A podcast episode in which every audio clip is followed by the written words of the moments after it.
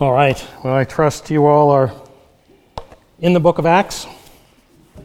We'll be uh, addressing the resurrection of Christ from from that actually chapter 1 a few probably passages from other places but mainly from chapter 1 our, our theme is the powerful witness to the gospel that we find in the book of Acts. Today, of course, is celebration of Easter, the resurrection of Christ.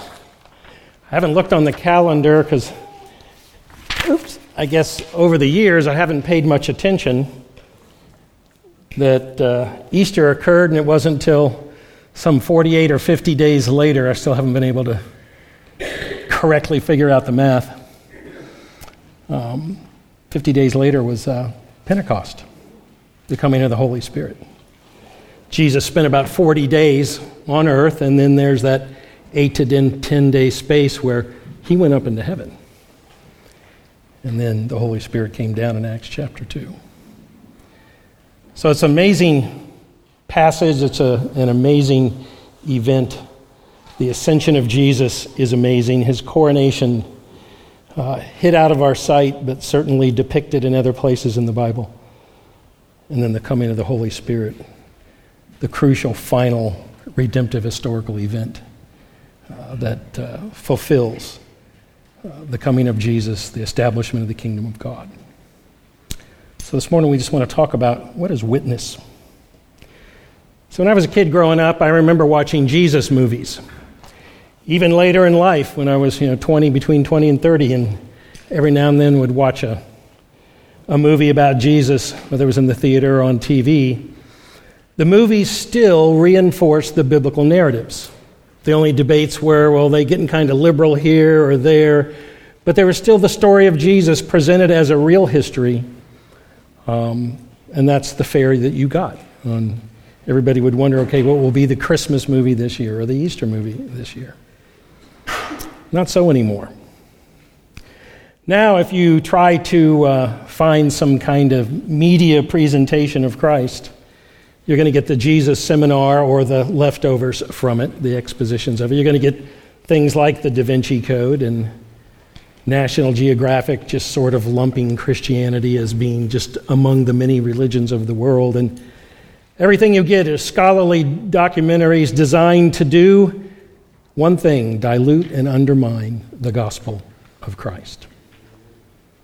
There's a, the popular person, the popular viewpoint is very much, or can be very much affected by that. Now, these things come in several categories. These, they have speculations that are in these documentaries, insinuations, and even affirmations that Jesus either did not really exist Maybe that's a little on the edge, but it's still out there. You can still find it. Jesus was not really a historical person. The Gospels are merely the stuff of myth and legend.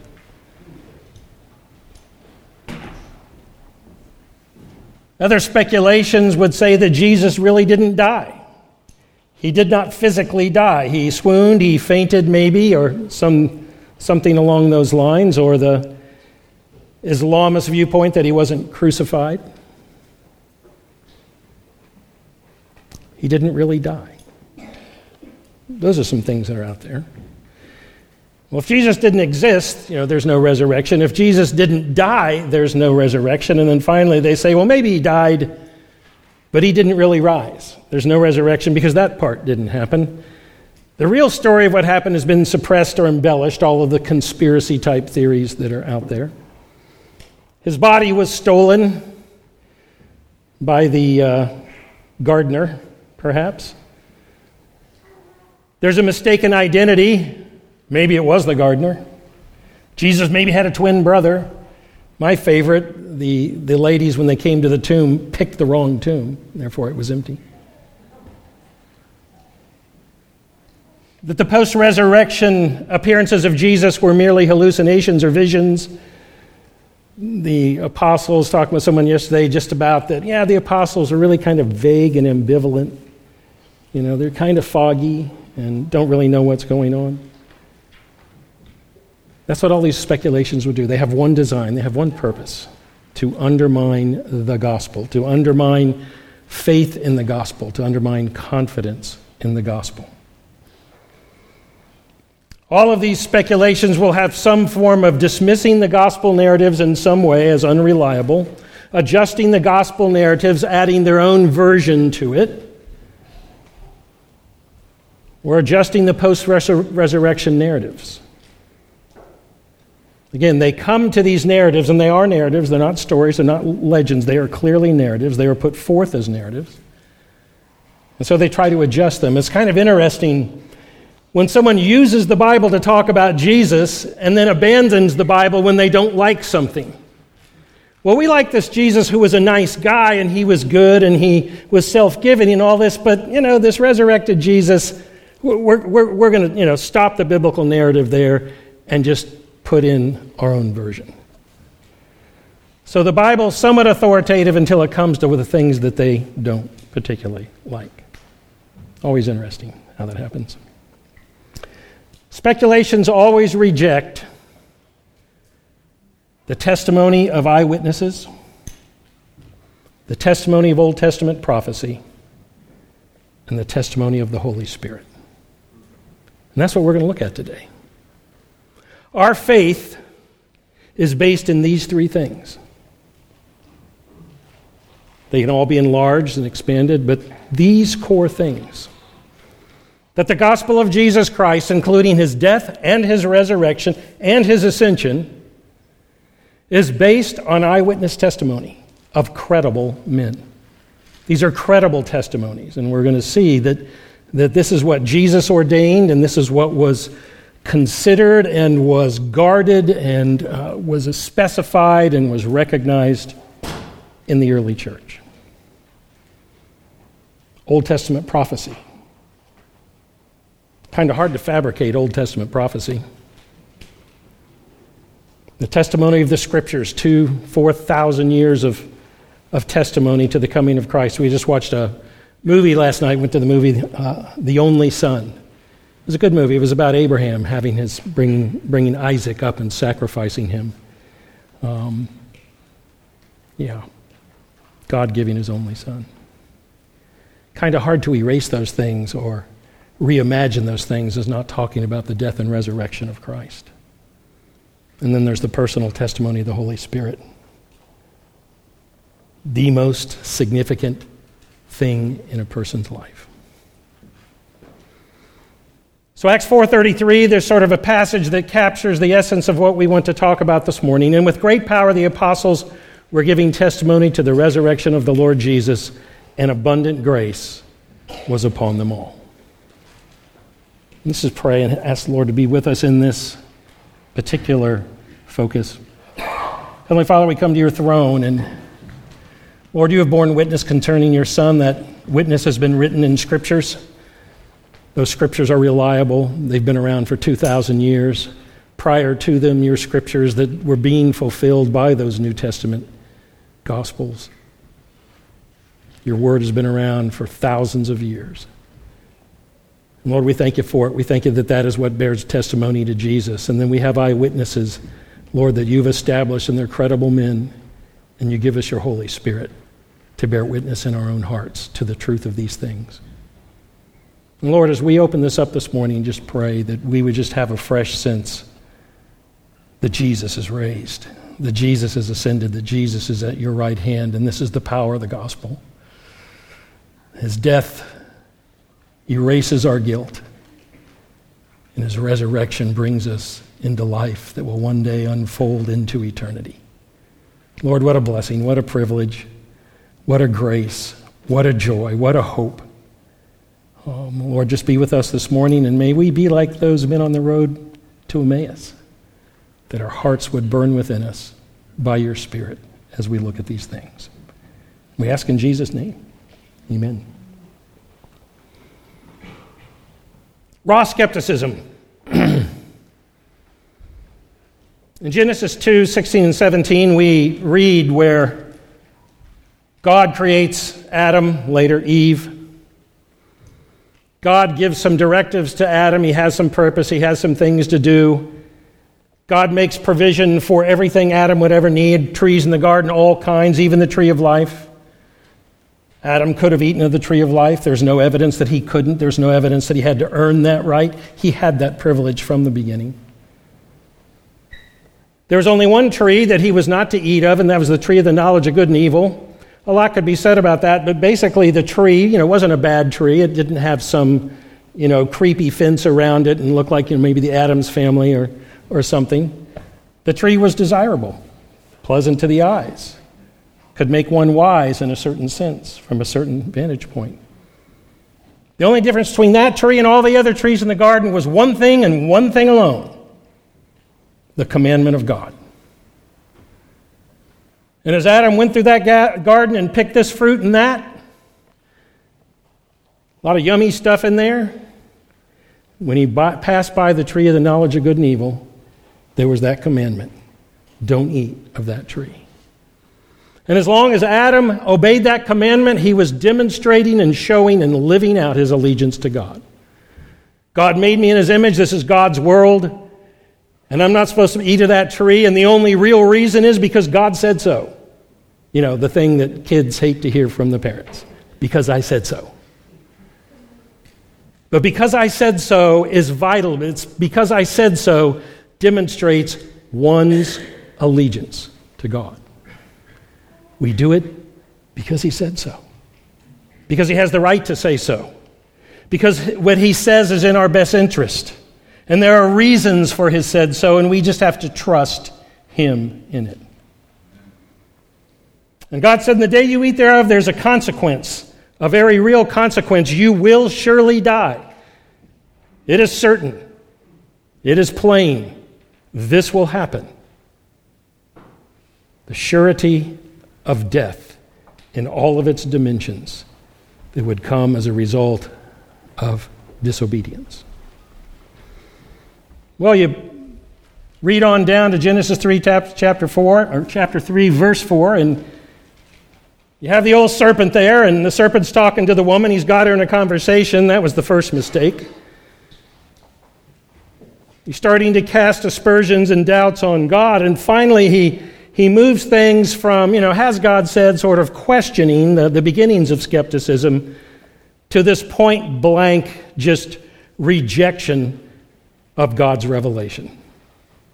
The serpent said to the woman, You will not surely die. The Hebrew is very interesting because the Hebrew has a little particle that means no, lamed aleph. It's a very, you know, sort of insignificant particle, and when you read the Hebrew here in 3 4, it's an exact copy of you shall surely die with a little not inserted in between. A not that means everything. A not that determine the difference between life and death and heaven and eternal punishment. This is our first example of skepticism. Starts with questions, ends with raw denial. Now, some skepticism is perhaps legitimate, doubt or uncertainty whether something's happened. The raw skepticism, which we see here, is just an aggressive assertion of denial, of just rabid unbelief, of just distrust, just to be distrusting, of suspicion. And we know that behind this is Satan, who is who is aligned against God, doing everything he can to get Adam and Eve to buy into his story. Now, Satan didn't believe his own story. He knew what would happen, so he was lying. He wasn't sitting there going, "Oh, you won't die," you know. That's my opinion, but you know, you should take it up. He's lying. He knew what would happen. It was his purpose. And this was the, the original pattern the first example of raw skepticism, and certainly not the last expression of it. Well, interesting, you turn to chapter 5 in Genesis and you get the, all of the uh, sort of genealogies. They're interesting to read, but they all follow a pattern. So, all the days that Adam lived were 930 years, and he died. And all the days of Seth were so and so, and he died. And all the days of Enosh were so many, and he died. And Kenan, and he died. And Mahalalel, and he died. And Jared, and he died. And Methuselah, and he died. And Lamech, and he died. We have an entire chapter dedicated to exposing the catastrophic outcome of skepticism. Skepticism is not noble. It's not honorable. It's just raw disbelief for its own purposes. Don't buy into it. Don't be or become a skeptic. It's not noble. It's good to search things out, it's good to look for credibility in things, but it's wrong just to doubt everything on purpose. You're stepping into a world of the Prince of Darkness, particularly when it comes to God, and particularly when it comes to the death and resurrection of Christ. So, with this in mind, that skepticism has not been shown to be a beneficial thing, doesn't really accomplish anything but negative. Let's look at Acts 1 1 and 2 and see where the book of Acts, the first chapter, is here to present to us the absolute reliability of every dimension of God's testimony to the death and the resurrection and ascension of his Son. As Acts 1 1 and 2 opens up, Luke, who wrote Acts, we know he did. Uh, the, all of the similarities between Luke and Acts, all the connections are clear.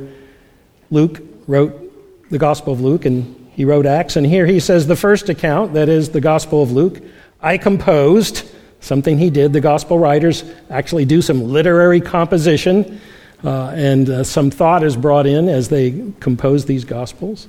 They do it by the Holy Spirit, but nevertheless, they compose them. They're composers. Luke's here referring to his Gospel that's a historical narrative of the words and deeds of Jesus of Nazareth. We'll be coming to, the, to Luke in the first few chapters soon, and we'll see that Luke labors at stating this, that this is narrative, that this is eyewitness testimony. Theophilus, who is included in the introduction to Luke, simply means friend of God. It could actually be a person. Back in those days, when a book was written, it took some money, and so someone had to underwrite it. Um, and if you didn't have the money yourself, then you would get a patron, and Perhaps Theophilus was a patron who underwrote the, the, the time it took in the paper and things like that that it took to compose the Gospel of Luke. Or, as I personally think, more, more generically, Theophilus is just sort of a literary device to say, the first, I account, I, the first account I composed, and I'm writing this to anybody who wants to be a friend of God to anyone who is a God-fearer, as we'll see in the book of Acts, or we can see in the book of Acts, to anybody who loves God. The first account I composed, Theophilus, to everybody who's truly interested and not the raw skeptic. The first account I composed about all that Jesus began to do and to teach again. All the words and works of Jesus. Now, in all of the scholarly studies in our day, you will find that Luke was not only a physician, but he was also a first rate historian. His narratives have proven absolutely reliable. He followed all of the good methodology in the first century of being an original historian. See, a lot of times histories is just the digestion of previous histories. You know, I read 10 history books and then I write my own history based on that. But in the first century and prior, the centuries prior, being a historian meant that you went and researched and, and got some, you know, some original material, and the prized material was eyewitness testimony. And even though a historian knew that the eyewitness testimony would have somewhat of a spin or a bias to it, they always knew that that was the most reliable testimony as to what was really going on and really happening in any historical event. And we know that Luke is a first rate historian because that's what he went after eyewitness testimony. I want to know and hear from the people that were there. I don't want third hand stuff. I want first hand recognition and knowledge of the events of Jesus' life. Who is Jesus? What did he do? What did he say? What are his miracles? What are all these things about? Luke presents Jesus of Nazareth as a real historic person, and the historical evidence for it is sure and certain. Jesus really did exist.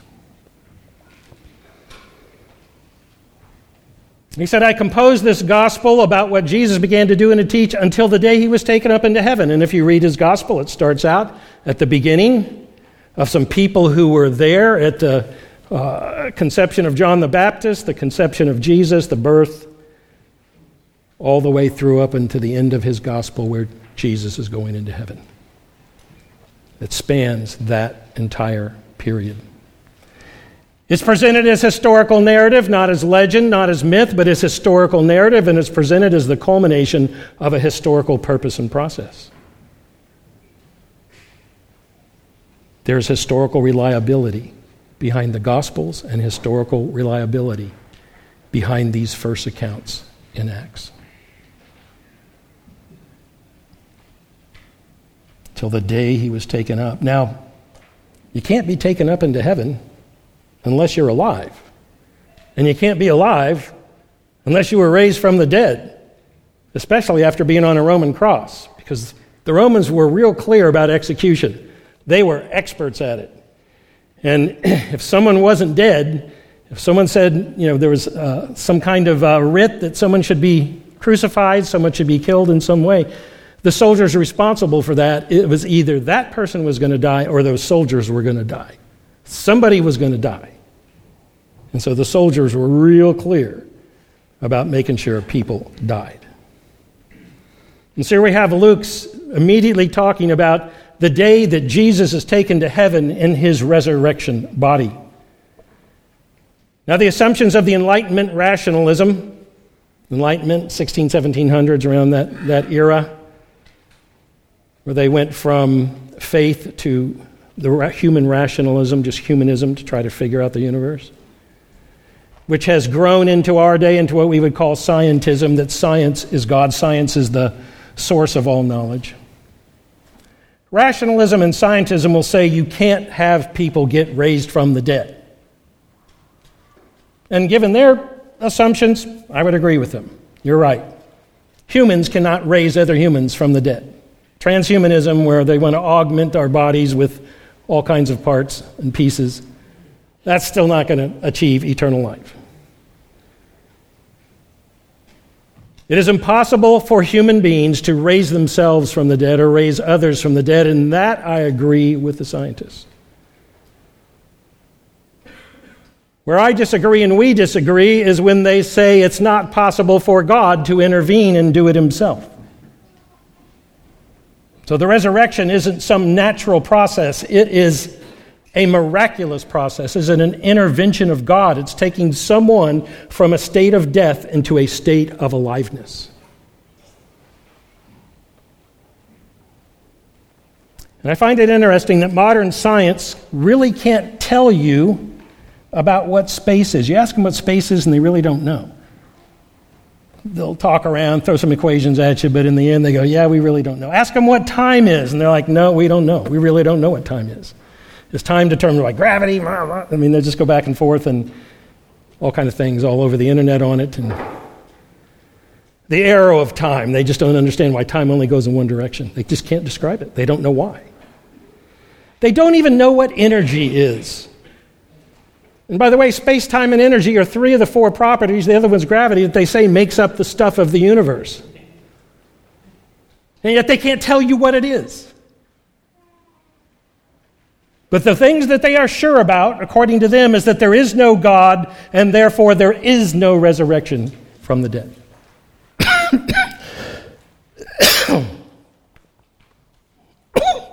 what a position. I don't know where everything comes from. I don't even really know how it works, I don't even really know what it's about. And as a matter of fact, I'm not even sure it's there. I don't know if you've looked at the recent stuff, they question existence and reality now. But we do know that God doesn't exist. And we do know he can't intervene in his creation. always find that interesting. But here we have Luke. is like, nope, we've got some eyewitness testimony here by credible people. And I interviewed them and I put together a narrative starting from how Jesus came to be Jesus to how Jesus came to leave us and go into heaven. He also records this that many folks encountered the resurrection Jesus. Jesus focused on the apostles, and Jesus gave directives to remain in Jerusalem, to wait for the Holy Spirit, and that that would be the basis for the gospel going to all nations. He was taken up into heaven after, by the Holy Spirit, he had given orders to the apostles whom he had chosen. There's this focus on the apostles. Remember, he opened their minds that they should understand the scriptures. We saw that last week. Something we didn't look at is on the road to Emmaus, the two fellows were talking to Jesus, and he took them from Moses through the end of the, of the scriptures about the Christ, how he should suffer and die. And then when they finally figured out who he is, because they were more, more focused on, on, on what they were learning from Jesus as they were walking with him, and finally, their eyes were open. They understood, man, we're talking to Jesus, the resurrected Jesus. And they commented, Did not our hearts burn within us? When we walked with him in the way, when he opened to us the scriptures. And these are words of life. When God the Lord comes and starts to take his word and shed it abroad in your heart, your heart starts to burn within you. Not your head. I mean, your head might be exploding, but your heart is burning. That's the power of the gospel. But they were to wait there until the Holy Spirit came upon them. Now remember, this is kind of a strange thing. What, well, wait a minute. Wasn't the Holy Spirit with the apostles? Didn't Jesus tell Peter, you know, hey, you've just acknowledged that I'm the Christ, and you didn't get that from men? Flesh and blood didn't reveal that to you, but my Father who is in heaven? Didn't they already have the Holy Spirit? Well, we have a few interesting passages in the scripture, particularly in the Gospel of John, where Jesus said, Hey, the Holy Spirit, whom the world can't receive, right now he's with you, but there's a coming a day, that day of Pentecost, when he will be in you. He's saying, Apostles, you're here in this sort of transitional moment in the history of redemption. You have the influence of the Holy Spirit in your life. But you are not you have not fully received the Holy Spirit in the full sense and in the full reality and the full empowerment of a Holy Spirit given from the right hand of God.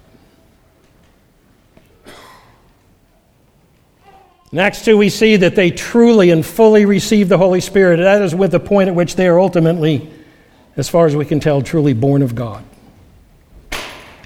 and empowered with the gospel. Now, all this that's here is, we saw some of this last week anyway, it's basic outline. But here's how Acts starts out.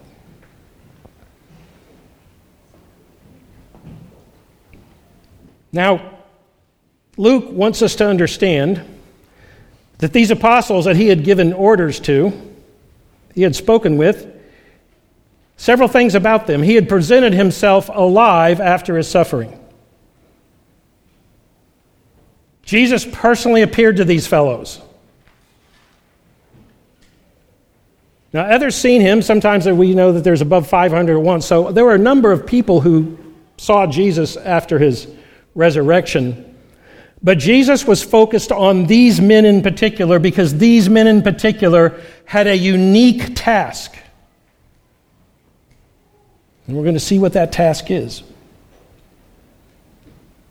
Jesus presented himself alive unto him after he had died, meaning he did die and then he rose. So this is a post suffering death. This is a resurrection, a post suffering appearance. This is a resurrection appearance. He presented himself, and he presented himself by many convincing proofs. Now, some translations just have by many proofs. Um, some might say infallible proofs. Uh, proofs is a very specific term in the Greek. this many convincing proofs? The Greek word tekmerion, it means conclusive proof. It's not just, you know, hey, I gave you, you know, I told you the sky was blue and took, took a snapped a picture of it, and here it is. Um, these are convincing proofs. These are conclusive proofs. These are proofs that have evidence, evidence that validates and removes all doubt. No skepticism here. Jesus presented himself alive. He appeared bodily, as we'll see looking at the next verse or next section. He showed his healed wounds. We read that in Luke 24 40 and in John 20 with doubting Thomas. A convincing proof. Remember Thomas said, Hey, I won't believe he's raised unless I can put my fingers into his wounds. So Jesus shows up a little later and takes him up on that. Be careful what you say to the Lord. he may take you up on it. Jesus showed his healed wounds. Jesus ate and drank with them. In Luke chapter 24, not only did he show his wounds, but it says, he said, Hey, do you have any food here? And he ate in front of them on purpose to show them, I am here, alive, raised, with a human body. I'm not, you know, some ghost. I'm not uh, some apparition. This is me. I can chomp down a Chick fil A. I'm alive. Jesus gave clear dis- demonstrations that he was alive with normal bodily existence and normal bodily functions. Many convincing proofs. And so, if you were there, watching him eat, seeing his wounds, looking at him, talking with him, having regular conversation with him, you knew this wasn't a dream. This wasn't a hallucination. This wasn't a mirage. This was Jesus Christ, risen from the dead. Now, he appeared to them over a period of 40 days, and he appeared to a lot of people. He appeared to the women at the tomb, Matthew 28 and Luke 24. He appeared to Mary Magdalene, Mark 16 and John 20. He appeared to the two men on the road to Emmaus, Luke 24, and mentioned by Mark in Mark 16. He appeared to Peter, Luke 24, 1 Corinthians 5. He appeared to the disciples and apostles in different configurations, Luke 24, 1 Corinthians 15. He appeared at the Sea of Galilee, John 21, and he appeared again in Galilee in another way, Matthew 28, Mark 16. He appeared to 500 at once, 1 Corinthians 15. He appeared to James, 1 Corinthians 15. And as we'll see, he also appeared to others. He had to have done that in order to fulfill something. And he did this over a space of 40 days. This wasn't just a moment in time. Jesus didn't rise from the dead and say, oh, okay, I've got half an hour to spend with you, then I'm going into heaven. 40 days. Different groups. And he spoke with them, he conversed with them, he talked to them. It was intelligent discourse. We have you know, been reminded again, he opened minds to understand the scriptures.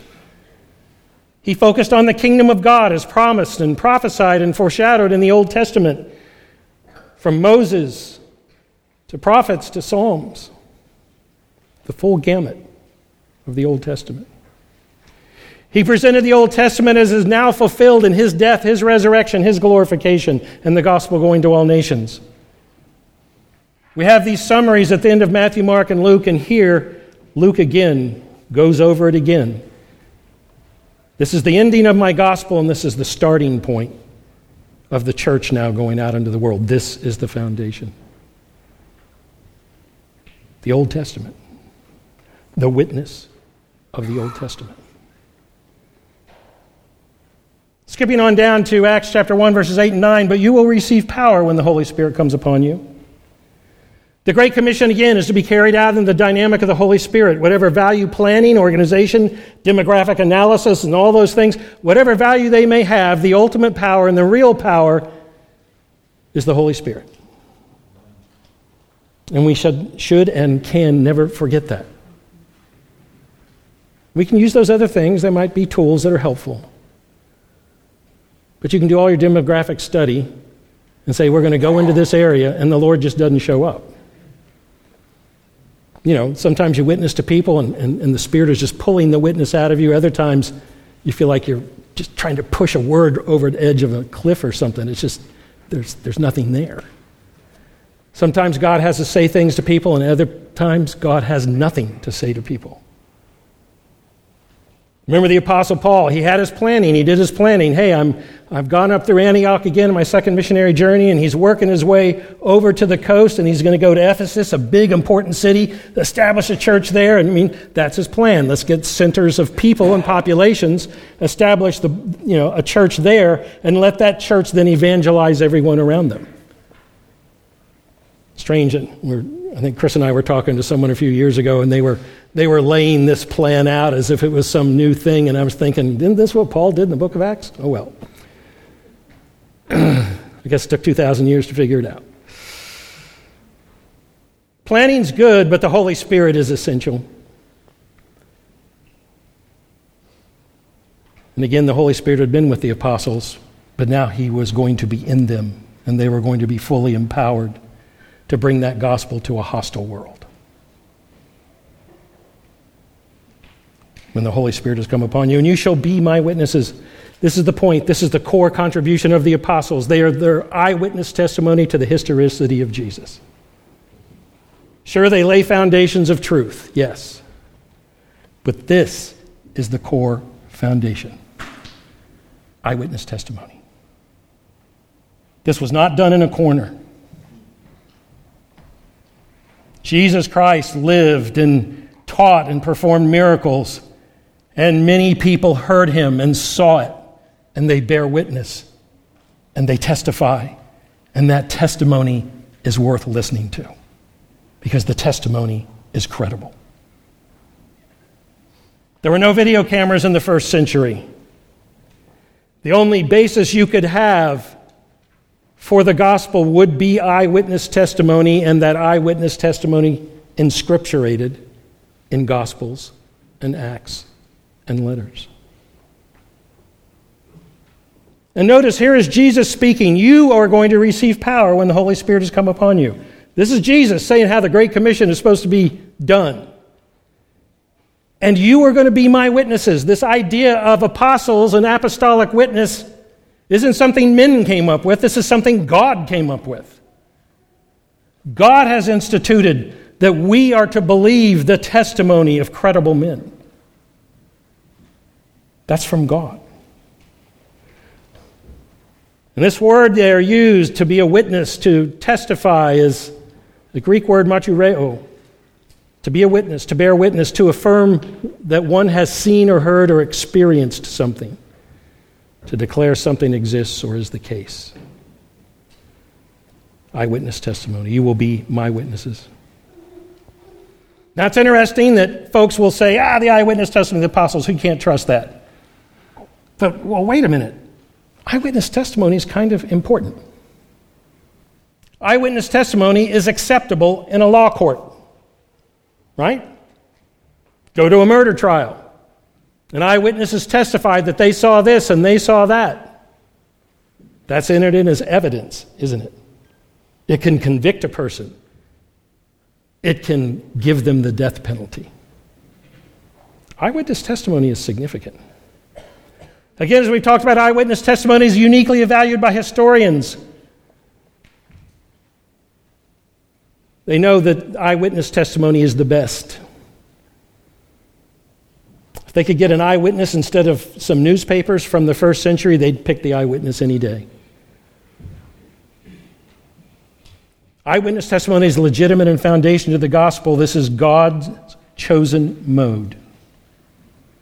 Really great book out there. Many of you are familiar with it. I think uh, some of the younger people are going through it, but Cold Case Christianity by Warner Wallace. Just a great read and a great angle on the value and purpose and significance and characteristics of eyewitness testimony.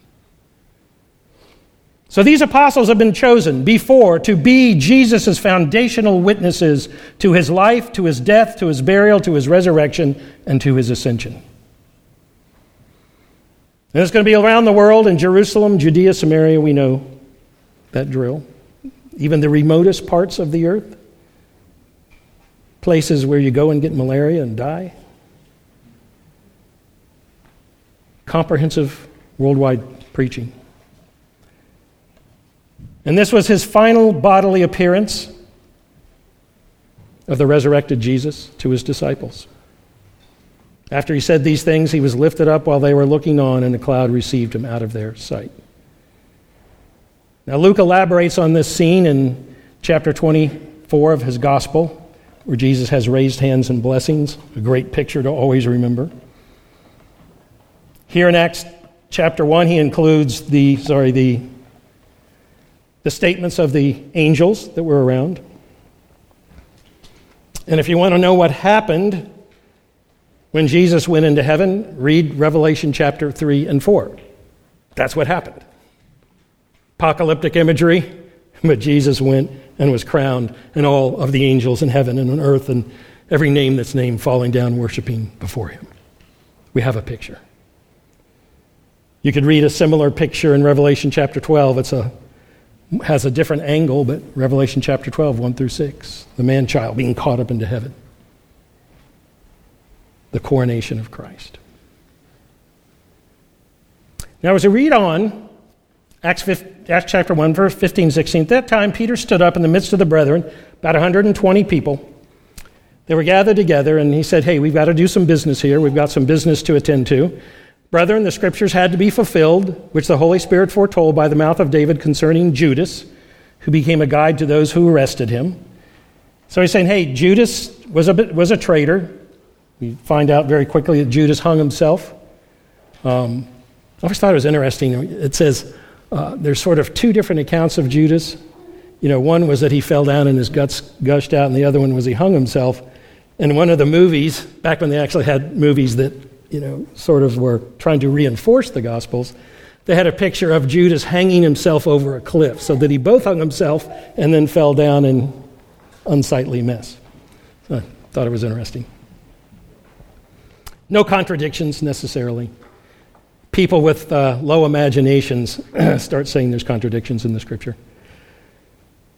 The scriptures had to be fulfilled. Notice Peter's view of scripture. The, the mouth of David, because he sang his psalms and then recorded them.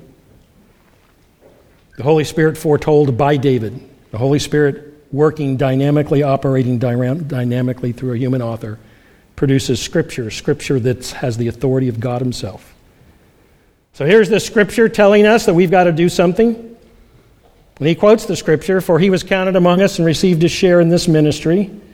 For it is written in the book of Psalms, May his camp become desolate, and let there be no one to dwell in it. Psalm 69. And then Psalm 109, verse 8, Let another take his office. And that's what Peter focuses on. We've got to replace Judas, and this is because of the Scriptures. Therefore, it's necessary. The scriptures have spoken. We have to find a, re- a suitable replacement for Judas. And now the requirements are laid out. And the requirements are this they're necessary requirements, they're non negotiable. To replace Judas, you have to be someone who's accompanied Jesus and the apostles all the time that the Lord went in and out among us, he said. There are a number of people always around Jesus. There were the 12 apostles, but there were others. And to replace Judas, you had to have been one of those others. And you had to have been there from the beginning with the baptism of John. So, from the days of John the Baptist, you had to be there when Jesus was baptized. And you had to have been around and associating yourselves and interacting and being personally involved, personally experiencing to the day that he was taken up from us. You had to be there when Jesus went into heaven. That's the requirement. And why is this the requirement? Why isn't it a seminary degree? Why isn't it something else? Because what is the foundational purpose of the apostles? They are to do what? They are to bear witness. You can't bear witness to something that you get third hand, so someone had to have first hand knowledge because they are going to become a witness with the rest of the apostles of Jesus' resurrection. Again, here's the basis of gospel witness it's personal, comprehensive eyewitness experience. The culminating content of this witness is the resurrection and death, the death of Jesus of Nazareth and his bodily resurrection. And notice that the apostles are careful to maintain this. To say that somehow the Gospels were just a game of telephone, you know, things just kind of morphed and the story got bigger and bigger is absurd. These guys were just serious that if we're going to replace Judas, they better be a competent, capable eyewitness. Eyewitness of a resurrection, a change of state from being physically dead to a state of being physically alive. And so, what are the foundations of our faith? There's the testimony of eyewitnesses. We can see it again in 2 23 and 24. This Jesus delivered up according to the definite plan and foreknowledge of God, you crucified and killed. You're to be a witness that Jesus died. And you're to be a witness that God raised him up, loosing the agony of death, that Jesus rose from the dead. This is the testimony, the eyewitness testimony. We've talked about the testimony of prophecy. In Acts 20, 23 and 24, David shall referred to it, Psalm 16. It refers to the resurrection, and David spoke about the resurrection of the Christ, and, and that's in the scriptures. The scriptures testify to the resurrection. There are many scriptures, multiple scriptures. You could spend years talking about all the scriptures that are the testimony of God. Then there's the testimony of the Holy Spirit, and this is interesting. In Acts 5, 30 through 32, we read that the God of our fathers, here's Peter speaking again, the God, the God of our fathers raised up Jesus, the God of our fathers, in continuity with the history of redemption, God raised up Jesus, whom you put to death by hanging him on a cross. Jesus was crucified, Islam is wrong. Put him to death he was on the cross and he died. Jesus existed, Jesus died, and Jesus rose. He's the one whom God exalted to his right hand, Psalm 110. As a prince and a savior to grant repentance to Israel and forgiveness of sins, Jesus is at the right hand of God to bring salvation to Israel and the nations. And we are witnesses of these things the apostolic witness. But there's another witness that Peter brings in, and it's the witness of the Holy Spirit. So is the Holy Spirit whom God has given to those that obey him. Now, the Holy Spirit was with the apostles, they were doing miracles. But this is more than that. This is different than that. This is beyond that. This is not the miracles you can see with your eyes. This is something that you can only see with your heart. You are given the Holy Spirit to those that obey him, and he bears witness to what? See, when the Holy Spirit comes into a person's life, he does, doesn't bear witness to ideas floating up here. He bears witness to the scriptures that they're true. He bears witness that that apostolic testimony is true and is credible. He bears witness that those Old Testament prophecies are true and credible. And in conjunction with those witnesses of Scripture, whether Old Testament or New, whether Psalms or Gospels, the Holy Spirit bears witness in your heart. That is the ultimate testimony and the ultimate basis of faith. So the question for each of you is do you have that witness in yourself? Is your faith in Christ merely a faith that is based on, well, being a, around Christianity growing up or associating with Christian, Christian things? Because well, at least the country used to be Christian anyway. Or do you have this witness in your heart? That you know, that you know, that you know that Jesus is at the right hand of God. As Paul says, if you confess with your mouth Jesus as Lord and believe in your heart that God has raised him from the dead, you're going to be saved. That's real. And that can only come from the Holy Spirit. And so today, if you're a Theophilus, if you're someone who's concerned about God, perhaps you've been a skeptic, perhaps you've mocked God in the past, but now you're getting a sneaking feeling that your life isn't going so great and the world isn't going so well, and Maybe, maybe there's more to this world than what you can see with the eye. And the scientists, you know, are a little bit confused themselves, although they keep saying they're not, then they keep saying they are. Space telescopes have uh, put a big dent in some of their theories. And you start realizing there's more to this world than what you can gain from scientific knowledge. There's more to life, there's more to your existence. There's more to meaning, there's more to purpose, there's more to having something worth living for.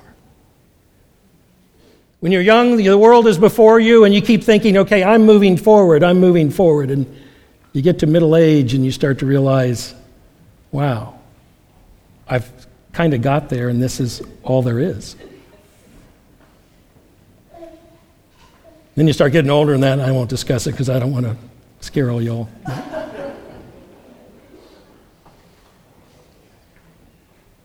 and you start to realize if there's no meaning beyond the grave, there's no meaning here. If all I am is a blob of protoplasm, then what's the point of even breathing? You start to think in those terms. And you start thinking maybe there's a God. Maybe human existence is defined by more than genomes and chemical processes. You want to know about God. You want to know if this story of Jesus is true. Is he, did he really die on a cross? People are arguing and saying he isn't, but did he? And well, here are the original documents here. You, we've read some of them to you. You're wondering, did Jesus really rise from the dead? I mean, that's a big ticket item.